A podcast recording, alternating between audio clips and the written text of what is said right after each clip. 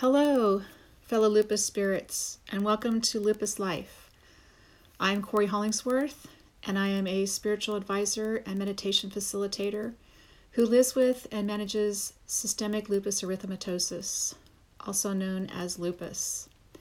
The purpose of this podcast is to offer simple and easy ways to manage the physical, mental, emotional, and spiritual aspects of lupus. And the topic for today I am titling Doctors and Journals.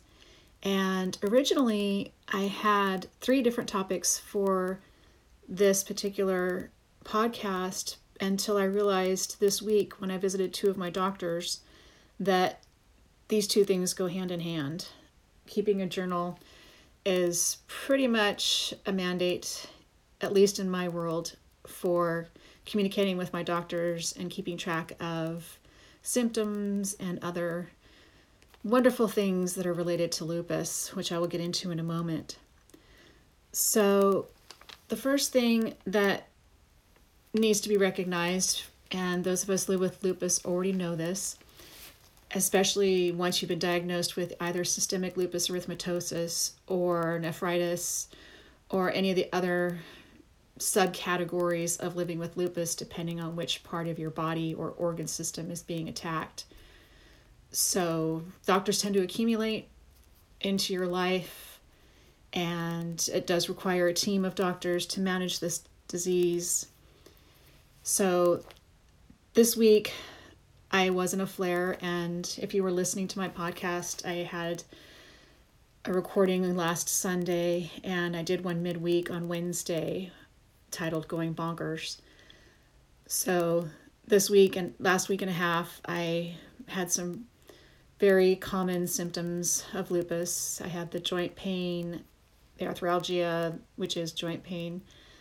I didn't mention that I also had uh, sores in my nose on both sides. Both nostrils had a sore in each one. And I had the fever, the low grade fever, um, some of the cognitive things that were going on, probably due to the pain. I needed to get a prednisone injection and a pain medication injection last Monday. So, the reason why I'm reviewing all of this is because all of those things require two different doctors this past week. So, my rheumatologist is the one I consider to be the head of my team and I am on a first name basis with his assistant, his medical assistant. And one of the things that's very helpful with living with lupus is keeping a journal. Because when your doctors ask you when this happened, when that happened, when what were your symptoms, it's really challenging to go back a week, two weeks, three weeks, or how much ever time has gone between your flares it's just difficult to manage all of that in your brain to keep track of all that.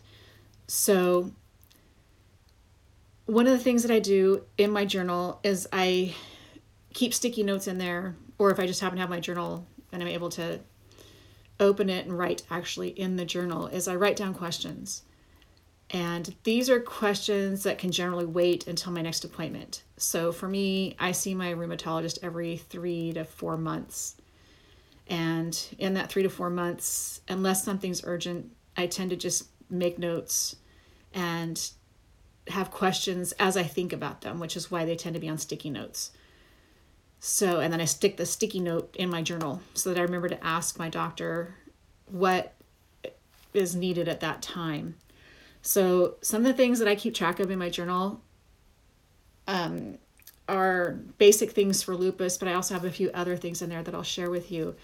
And what I have is um, a Moleskine. You don't have to get that brand; it's quite expensive, but I just happen to have one. A Moleskine uh, journal that has a um, one of those elastic bands that goes around it so that it keeps it closed. But it also has a pocket inside of it where I can sometimes stick um, questions that I've asked in the past. I tend to use that pocket for that purpose. And each thing that I keep track of with lupus or just with my health in general has a tab within that. So that when I have my journal, I can just look for the little tab, you know, here's my um, vaccine tab, and I'll just share with you some of the things that I keep track of in my journal. Flares, obviously, got to keep track of when my last flare occurred. And usually my flares don't require medical intervention other than just the maintenance that I normally have with immunosuppressive and Plaquenil and all that fun stuff. But I also keep track of the flares that I'm not telling my doctor because he doesn't need to know every single time I have a flare unless it's really bad, like this last week and a half.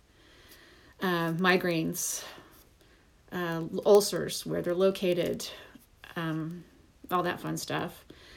Uh, labs, I like to keep track of which arm is getting a bloodletting because we tend to get our blood taken out every 8 to 12 weeks, roughly. It's recommended to get it done every 12 weeks. So um, I keep track of which arm is used because I certainly don't want to deplete one vein in the arm, in one arm. So I tend to rotate that. Um, my date of my last period, procedures that I've had done, you know, biopsy or whatever nonsense. I also live with a CPAP machine because I have sleep apnea. I keep track of all that stuff in there because my neurologist, who's also part of my lupus team, tends to ask questions about that because he's in charge of my CPAP machine, but he's also in charge of monitoring my cognitive abilities and um, just overall brain stuff as a result of living with lupus. So, one of the wonderful things about modern technology is we have the ability to message our doctors online. So, if you're medical group or your insurance or your medical facility, your physicians have that option of having a patient portal type system, it's really good to have because I've had opportunities to message my doctor without going into the actual facility. I can just say, "Hey, I'm in a flare. I I need something, you know, for the inflammation or whatever," and then he can just send a prescription without me ever going in to see him and I can just go pick up whatever I need at a pharmacy. So I highly recommend messaging your doctors if that's possible. Um, hopefully, you have a good doctor who will message you right back, or as I mentioned earlier, I'm on a first name basis with a medical assistant for my rheumatologist. Um, and sometimes I'll just have a question that's um, not able to be answered by you know online like lupus.org or any of the other resources that are out there for lupus.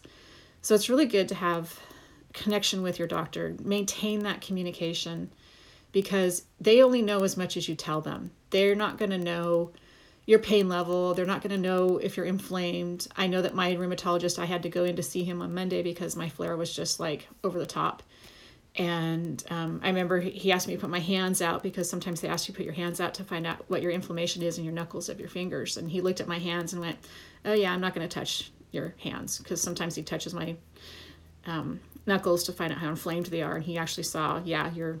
I'm going to give you some prednisone."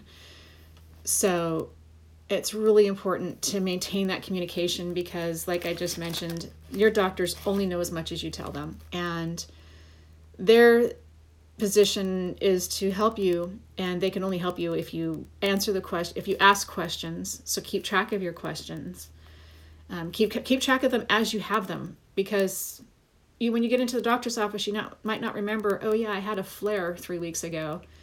And you want to keep track of those things and you want to keep track of your symptoms within those flares so i don't always get um, ulcers in my nose and i don't always have the inflammation to the extreme where I need an injection for pain. And you also might have a fever like this last um, flare started with the extreme pain, but it also had an accompanying low grade fever for a few days. So your doctors can only help based on what you tell them. Obviously, there are some core symptoms for lupus and for flares, but it's going to affect each one of us differently. So it's very important to let your uh, doctor, whoever the head of your team is, whoever you are seeing the most frequently for your lupus management to have those questions ready to go and to have documentation of what symptoms you are experiencing. Not everyone has ulcers in their nose. Um, so it's very important to do that.